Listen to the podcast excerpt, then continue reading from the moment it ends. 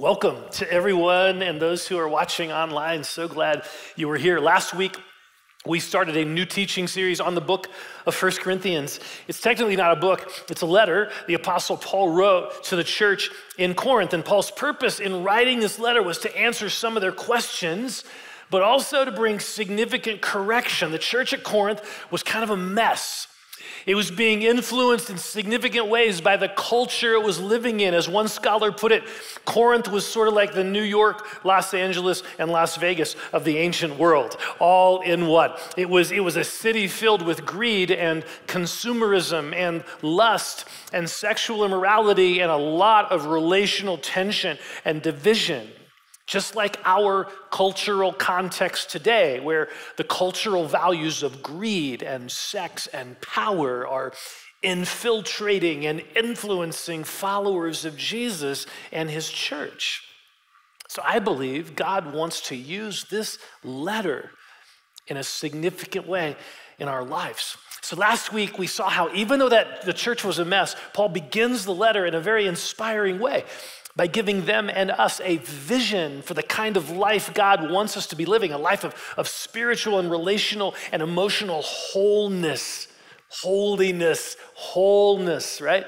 Even in the messes of our lives, God is calling us to be restored and to be whole, and He's given us the resources to do that through His grace. So that's what we talked about last week. But in verse 10, the kid gloves kind of come off. Um, Paul begins to focus on one of the specific messes one of the many, uh, but the, the, one of the many messes, one specific one in that church. So let's look at this passage, verse 10. I appeal to you, brothers and sisters, in the name of our Lord Jesus Christ, that all of you agree with one another in what you say, and that there be no divisions among you, but that you be perfectly united in mind and thought. My brothers and sisters, some from Chloe's household have informed me that there are quarrels among you. What I mean is this one of you says, I follow Paul. Another, I follow Apollos. Another, I follow Cephas. Still another, I follow Christ. Is Christ divided? Was Paul crucified for you? Were you baptized in the name of Paul? I thank God I did not baptize any of you except Crispus and Gaius, so no one can say that you were baptized in my name. Yes, I also baptized the household of Stephanus. Beyond that, I don't remember if I baptized anyone else. For Christ did not send me to baptize, but to preach the gospel, not with wisdom and eloquence, lest the cross of Christ be emptied of its power. This is the word of the Lord. Okay, so after the glowing introduction we looked at last week, Paul then jumps right into a specific problem in the, in the, in the church at Corinth. And the problem has to do with their relationships, with some relational division and conflict that are happening in that church. And it's interesting to me that of, with all the problems that are going on in this church, of all the problems going on, this is the topic Paul chooses to address first, which tells us something really important. Our ability to get along with one another is at the top of God's priority list. So, Paul starts with this critically important issue of relational health within the church. Okay, so what exactly is going on relationally in this church? Well, let's look and see. Look again at the beginning of verse 10. I appeal to you, brothers and sisters, in the name of our Lord Jesus Christ, that all of you agree with one another in what you say, and that there be no divisions among you, but that you be perfectly united in mind and thought. My brothers and sisters, some from Chloe's household have informed me that there are quarrels among you. See, Paul has received word from someone in the know, Chloe and her household, that there is quarreling, there's arguing going on in the church. There are these relational conflicts that are happening. And Paul tells us what these conflicts are all about. Look at verse 12. What I mean is this one of you says, I follow Paul, another, I follow Apollos, another, I follow Cephas, still another, I follow Christ. Is Christ divided? Was uh, Paul crucified for you? Were you baptized in the name of Paul? See, what's happening is that some people in the church there in Corinth, they're aligning themselves with particular leaders in the movement. So some are saying, hey, I follow Paul. And others are saying, I follow Apollos. And another group is saying, I follow Cephas. And then there are always those in the group who say, Well, I follow Jesus. Anyway, okay. Um, so who are these people? Now we know who Paul is, we know who Jesus is. Cephas is another name for Peter, who was obviously a critical leader in the early church.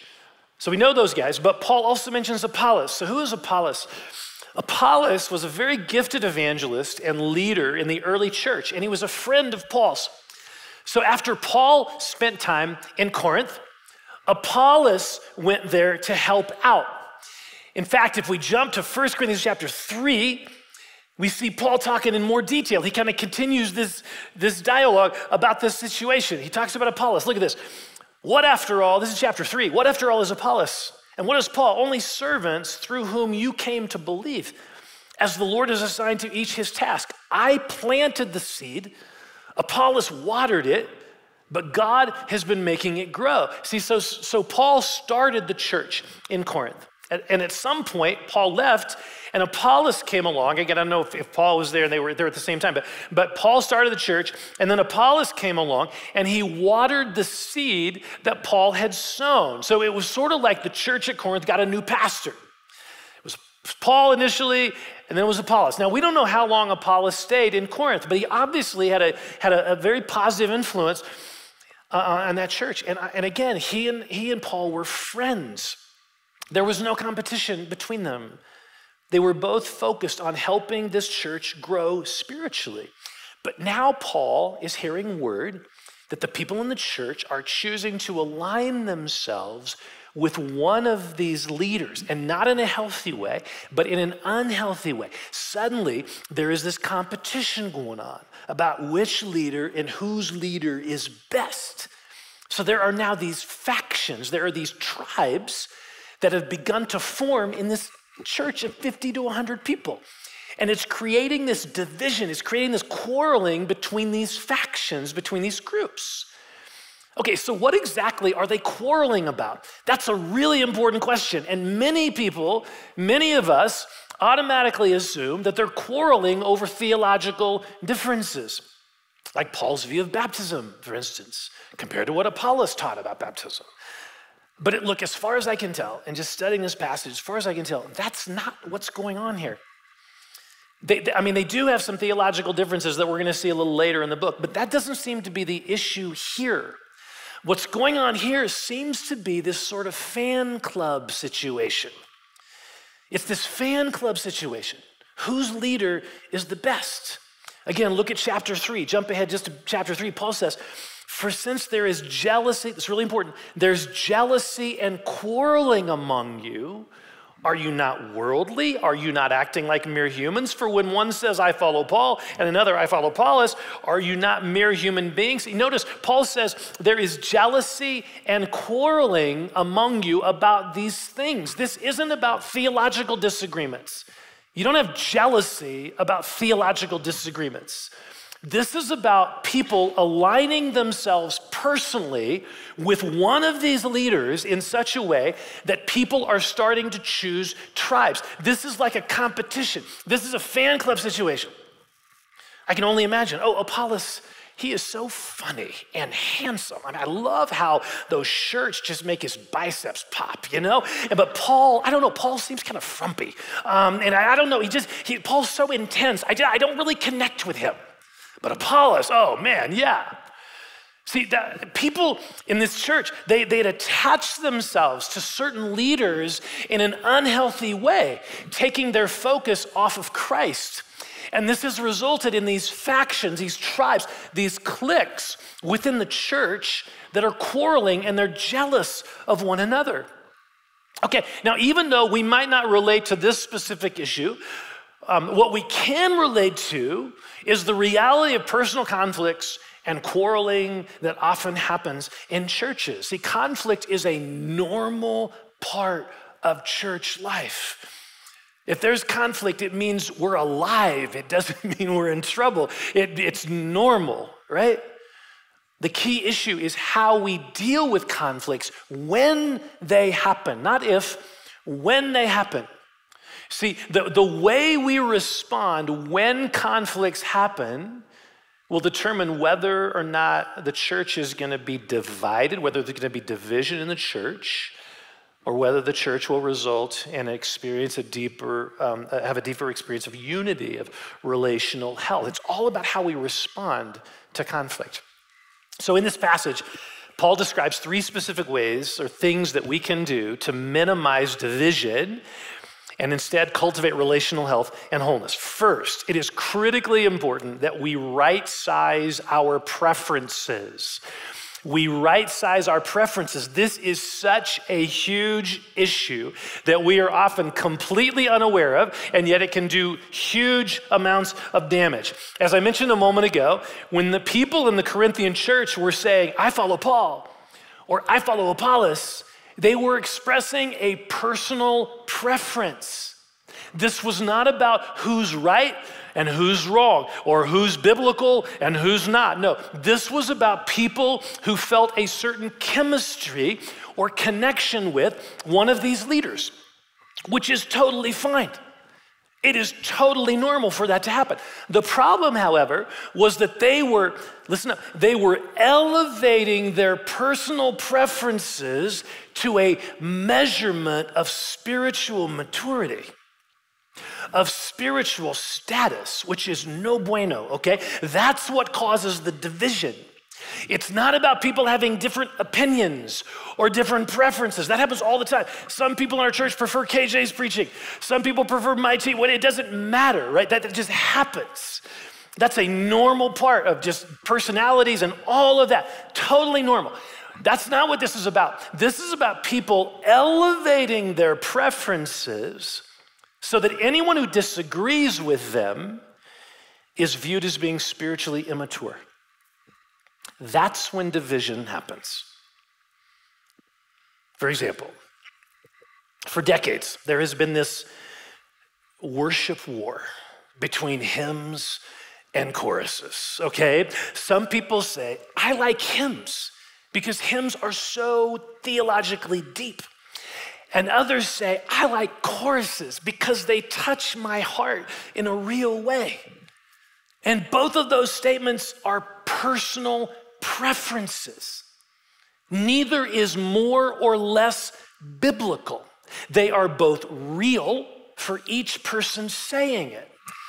The problem arises when we begin to attach a spiritual maturity level onto this issue. For instance, someone says hymns are so much better than choruses because they, they have real theology, not this, you know, feelings, wishy washy stuff. Do you see what just happened?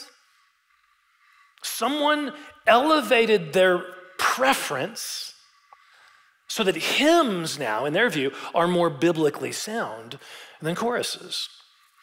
But I can think of some hymns that have very questionable theology. Okay, uh, and this, of course, goes both ways. Someone says hymns are so dull and boring, they are all head and no heart.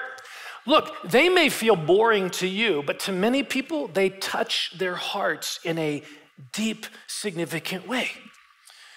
Do you see how our personal preference can suddenly become a dividing wall when it doesn't need to be?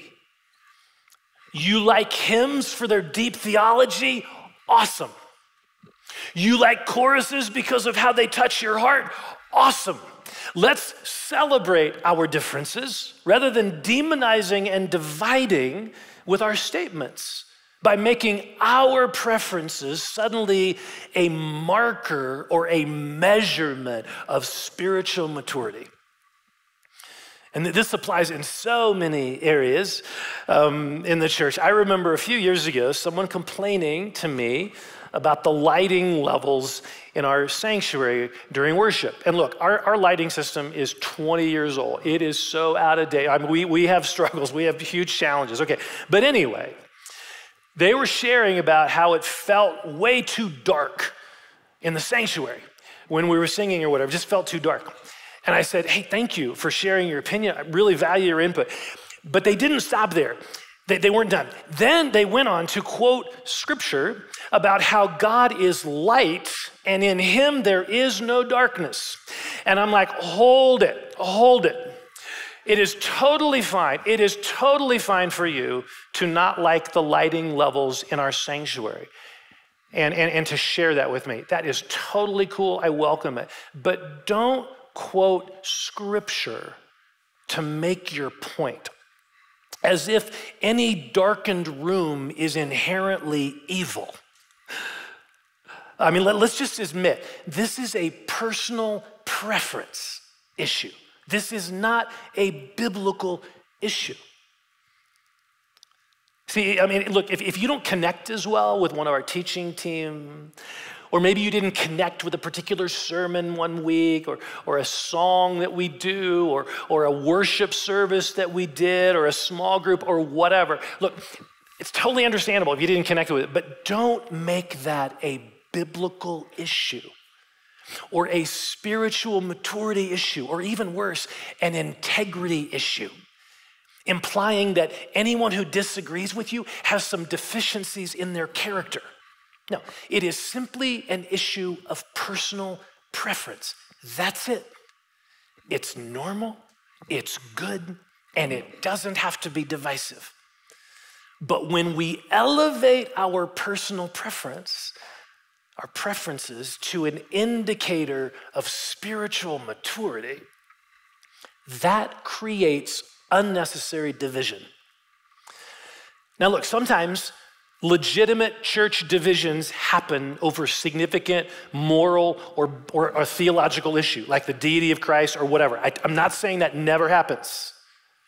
So sometimes there is a division over, you know, moral issues, you know, deity of Christ, that kind of thing. These, these core foundational theological issues. But I wonder how many times churches have divided or split over issues that were ultimately about personal preference. And instead of humbly acknowledging that, people chose to denigrate and demonize those who had a different personal preference than them. Okay, so this is this is a huge, this is a specific thing we can do to foster relational health in the body of Christ. We've got to right size our preferences. We've got to understand our preferences are not these biblical things, all right? They're just preferences, okay? Which leads to a second crucial thing that we can do, all of us can do, to minimize division and cultivate relational health, and that is to be careful with our words. So often, our words create division and relational barriers. That's what Paul's describing here. Look again at verse 19. I appeal to you, brothers and sisters, in the name of our Lord Jesus Christ, that all of you agree with one another in what you say. These quarrels are happening in the Corinthian church because of what people are saying. Some say, I follow Paul. Others say, I follow Apollos. See, what was lighting this fire of quarreling in this church was the words that were coming out of their mouths. Had they not said anything about who they were following, I'm guessing the division would have been significantly diminished. Or had they just changed the way they were saying these things? What if the Corinthians had changed their language to, you know, boy, I really loved Apollos' servants. I mean, I so appreciate his ministry here. And another person says, That's great. I personally really connected with Paul. I loved his depth and his intensity. No division, no quarreling, just a celebrating of our differences of opinion. Where we get into trouble is when our words sow seeds of differences of opinion. They sow seeds of negativity. They sow seeds of criticism, not just differences of opinion. Our words sow seeds of negativity and criticism. And that seems to be what's happening in Corinth. When someone says, I follow Paul, in this black and white sort of way, there was an implicit criticism of those who felt more connected to Apollos. It was sort of a superiority thing. And look, I, I think it's really helpful to think of the words we speak as seeds we are sowing. We think, oh, I just, I, I just said a word and it just kind of dissolved in the atmosphere. No, unfortunately, that's not the way it works. Every word we speak is a seed that gets sown into the heart and the mind of anyone who happens to hear us. They get planted in the hearts of the people we are speaking to. And depending on the words we use, they either bring forth life giving fruit or noxious weeds. What seed are you and I planting? What seeds are we planting? I think of Paul's words in Ephesians 4 29. It just provides such awesome counsel. Do not let any unwholesome talk come out of your mouths, but only what is helpful for building others up according to their needs, that it may benefit those who listen. What an amazing and powerful filter to use before speaking. Are my words that I'm about to say, are my words gonna build others up? Are my words gonna benefit anyone who's listening? And if not, why say them? why sow seeds of distrust or negativity or criticism into the hearts of people around us? Now I'm going to get real, I'm going to get a little specific here, and, and this will be all right, I think. But one, one of the ways I see this dynamic happening within the body of Christ is this tendency to put a label on other Christ followers. See, it's the flip side of this I follow Paul dynamic. It's just the flip side of that, where we say, they follow so and so. Can you believe that? We, we put a label on them. And one of the examples of this that I'm hearing a lot these days in the larger body of Christ is this label of woke. Woke. Someone recently told me, oh, we left our church because our pastor was going woke. And when I tried to explore what they meant by that, I, I, I, think what they were saying basically was they felt like their pastor was doing too many sermons on racism.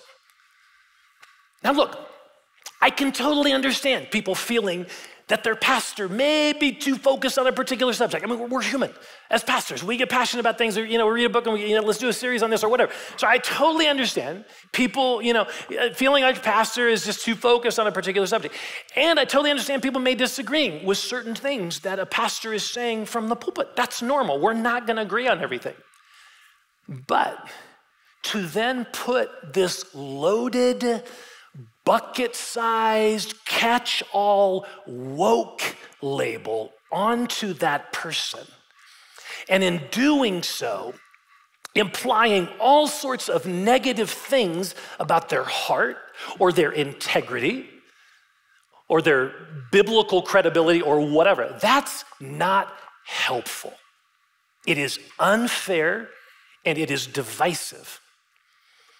The pastors that I have talked, that I've heard described, not talked to, some, some I have, but the pastors that I've heard, in this other case, I did know the pastor they were talking about. The pastors that I've heard described as being woke are some of the most, and this is just my personal circle of people that told me they're woke or whatever. They are some of the most godly, humble, Jesus loving, biblically rooted leaders I know. Do I agree with every aspect of their theology? No, nor do they 100% agree with my theology. Who has perfect theology? Only one person I know Jesus, right? The rest of us are just trying our best to seek him and follow him. This is Paul's point in verse 13. Is Christ divided? Was Paul crucified for you? Were you baptized in the name of Paul? No, this, this is not about Paul or about Alan or about whatever pastor we follow. This is about Jesus who was crucified for us. So let's let him be who we align our hearts and lives with, realizing that we won't have perfect theology until we get to heaven. Look, we we don't need more spoken words that label and tear down other Christians. There is more than enough of that happening on YouTube, and it makes my stomach turn. But I, I told myself I wasn't going to go off on that, and I'm not going to. I'm going to be disciplined here. Look, sure, we can, we can uh, disagree. And we can have concerns about teacher, whatever, we can have concerns. But here's the question How are we going about disagreeing? How are we doing that? Are we just attaching a label, a bucket sized label? Oh, this person is. Or are we actually doing this, disagreeing, in, in, in a way that creates more understanding rather than more factions and more tribes and more division? Which leads to a third critical thing that we must do to create relational health rather than division, and it, it is to discern together. We all know from our own culture, we all know what happens when factions and cliques and tribes start being formed. What happens in our culture when factions and cliques and tribes start being formed? We know what happens. People stop talking to people from the other tribe. That's what happens people stop talking to people in other groups. We stop listening to other people's perspective. And, I mean, this is just the social media algorithms, and you, you can find out, but you know, you know how this works. The social media al- algorithms, when we're on social media, they are looking at what we're searching, and they're looking at the articles we're reading and the podcasts. Well, they're looking at all of that. And guess what the algorithm's doing? It is just feeding us the things that, that confirm our bias. This is confirmation bias. They, they are feeding us our side intentionally so that it's all about money. They're doing it to get money from us ultimately. But what happens is we soon end up in an echo chamber where we're only hearing voices like us. That's our culture as a whole. Unfortunately, the same thing, the same dynamic happens in the church as well. So look again at what Paul says, verse 10. I appeal to you, brothers and sisters, in the name of our Lord Jesus Christ, that all of you agree with one another what you say. We looked at that. And that there be no divisions among you, talked about that, but that you be perfectly united in mind and thought. Now, this word translated perfectly united, it's a great word. It is a word that was often used to talk about repairing or restoring something. This is the word that Mark uses in Mark chapter 1 to talk about the disciples repairing their fishing nets. I love that image. It speaks of an environment where relationships can be restored and mended through the power of the gospel. Okay, now Paul uses two words here to describe this process that you may be perfectly united in mind and thought. Okay, first word, mind, that refers to the central core part of us that houses our affections, our emotions, our thoughts. That's how Paul often uses the word mind. It's kind of like our heart. And this word thought refers to judgment or discernment. See, what Paul is describing is a process in which, in the context of relationship, we are sharing our thoughts and our emotions and our opinions. We're sharing them. And then we're moving towards a place of discernment and agreement. We're moving together towards a place of discernment and agreement. See, this is how unity and trust are established. This is how divided relationships get mended and restored. It's through honest conversations where each person is allowed the opportunity to share their perspective. And in that safe place where they're able to share their perspective, suddenly what happens is both people are sharing their perspective. There's this place of mutual understanding and prayerful discernment. And in that mutual understanding and prayerful discernment, a pathway for unity is created. So rather than labeling someone as woke or whatever, what if we actually talked with them about what they believe and think? What, what if we expressed our concerns and let them respond? And let me say this uh, maybe I shouldn't, but I'm going to anyway. When we only see a 30 second clip on YouTube and then all these accusations about this person's character and ministry, and you know, something ought to just tell us, and that just there ought to be a check in our spirit. And the first question I would ask is Have you talked to him personally about what he believes or what she believes before you're going on YouTube and getting millions of views because of what you're accusing them of. Have you actually talked to them or you've just, have you just listened to a soundbite? Conversations, they're so important. So rather than labeling someone, what if we just were able to talk with them? And in a church context, we can do that. This isn't celebrities, you know, it's more challenging when it's celebrities, but still, we got to be careful about what we say. right? Even on YouTube. Uh, ought to be careful about that. What, what, if we express our concerns and we let them respond? Or, here's a little more close to home when, when something happens in the church that we disagree with, or our feelings get hurt, what is our instinctive response to that? Is it to go directly to the person with whom we have the disagreement and talk through it with them? That's one option. Or is it to have coffee or prayer with three of our closest friends and tell them about what that person did and what we experienced, and thus we're sowing negative seeds into their hearts. See, which of those two responses cultivates relational health, a mending of relationships, and which of those two responses undermines it? Now, here's the deal what makes going to the person directly going directly to the person with whom we have a hurt or disagreement. What makes this so powerful is that often we don't have the full story. Can we all admit that? We don't have the full story. All we have is our interpretation of what they said or what they did. This is so important. It is applicable to all of our relationships marriage, children, it, it's a parenting, it's applicable to all of our relationships. Whenever someone does or says something that hurts our feelings or that we disagree with, our instinctive, and all this is humanity, every one of us, no one, no one is exempt. This is the way our brains work. Our instinctive subconscious reaction to that is to create a narrative in our mind to explain what they did. We tell ourselves a story about what they did.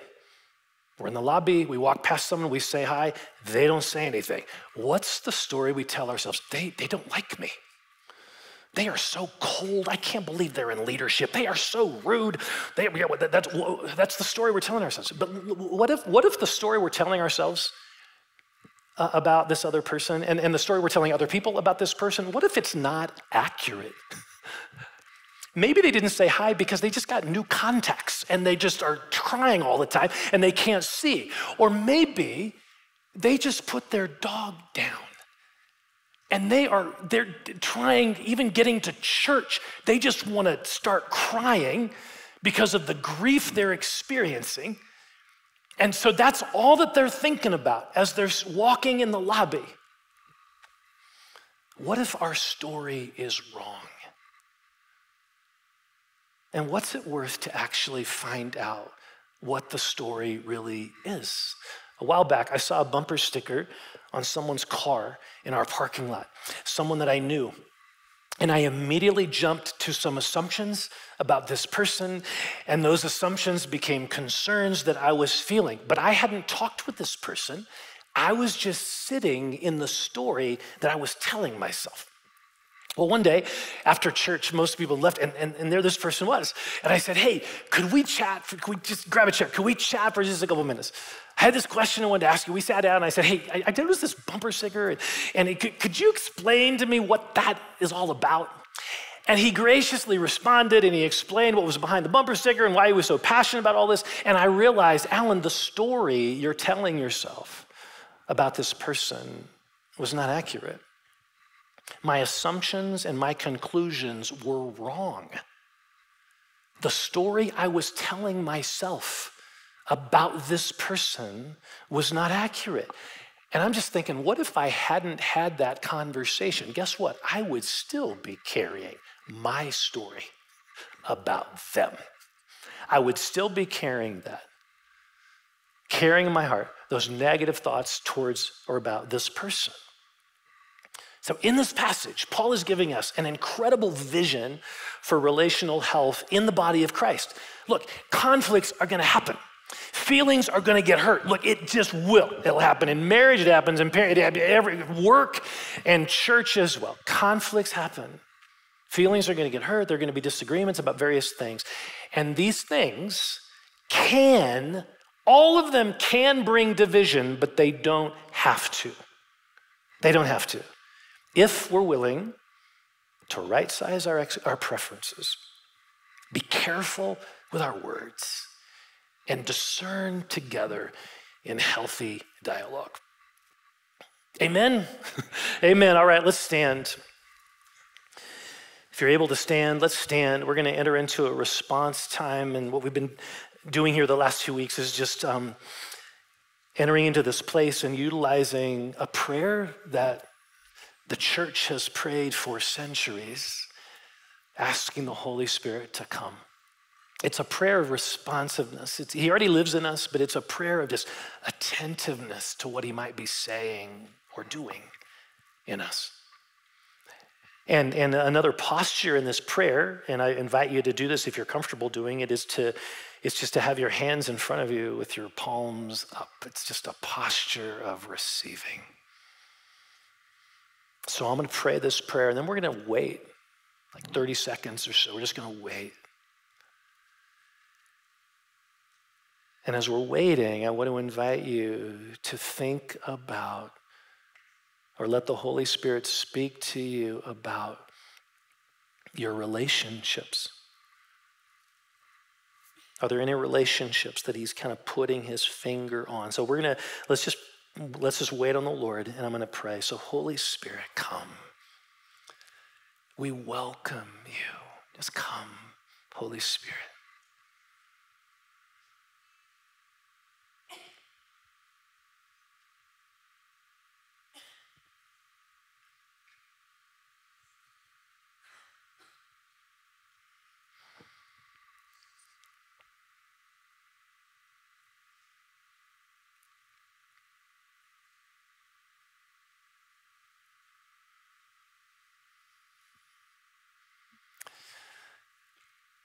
So, Holy Spirit, we have looked at your word. Is there any relationship in our lives that you want, you're putting a finger on right now?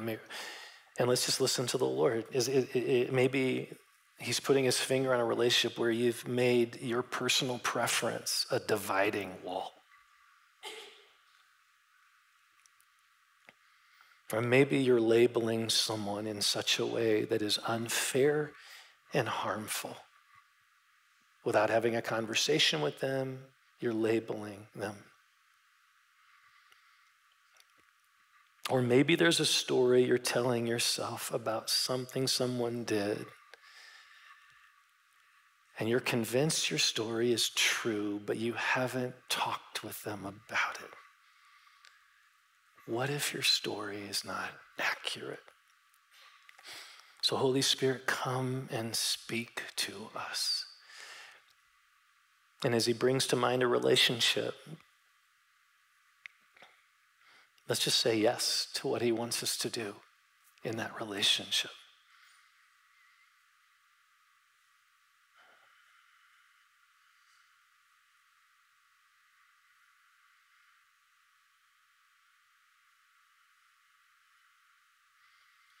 God, we pray for healing. You are a God of reconciliation and restoration. We pray for healing and wholeness, relational wholeness, God.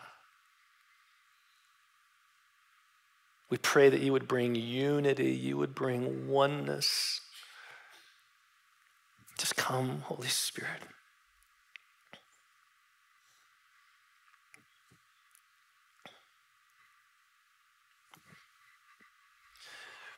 So, in a few moments, we're going to be receiving the Lord's Supper, and which is such a perfect response to Paul's words. One of the things that Paul will talk about later, we're going to get to it in chapter 11. He talks about the Lord's Supper, and part of the problem with the Corinthian church is they were taking the Lord's Supper in an unhealthy way. So people were coming early and they were getting drunk and they were eating all the bread, and it, they weren't receiving the Lord's Supper in a way that honored their relationships. And I was thinking about that as we are here, we, we read this passage, we study this passage, and, and now we're coming to the Lord's Supper, this, this table where Jesus has given his life for us. But a lot, of, a lot of times we come to the table individually, and yes, that's how we receive Christ and all of that. But it also is a picture of the body embracing the gospel relationally. And that when we, per, when we partake in just a moment, that our heart is actually sensitive to and open to our relationships. And there's a humility. If we need to apologize, we need to go to a person and I mean, Jesus even said this. If you, if you, you have a gift, you're, you're in worship service, and you want to take a gift to the altar, but you remember someone has something against you. You've done something to offend them. Jesus says, leave your gift and go. I mean, Jesus, this whole idea of our relationships and worship and all of this, it's all it's so integrated. And so I want to just invite us as, as the worship team leads this song. When your heart is ready, I just want to invite you to come to a table. I think we have, yeah, we have tables at the back as well. Come to a table and take a piece of the unleavened bread, so it's gluten free, and a, a, juice, and you can come to the side here. This is just open space. If you want to kneel up front here, you want to kneel on the stairs, you want to come and just stand in the Lord's presence and offer yourself, or you want to partake with someone you came with, a spouse or whatever. This is just open area here.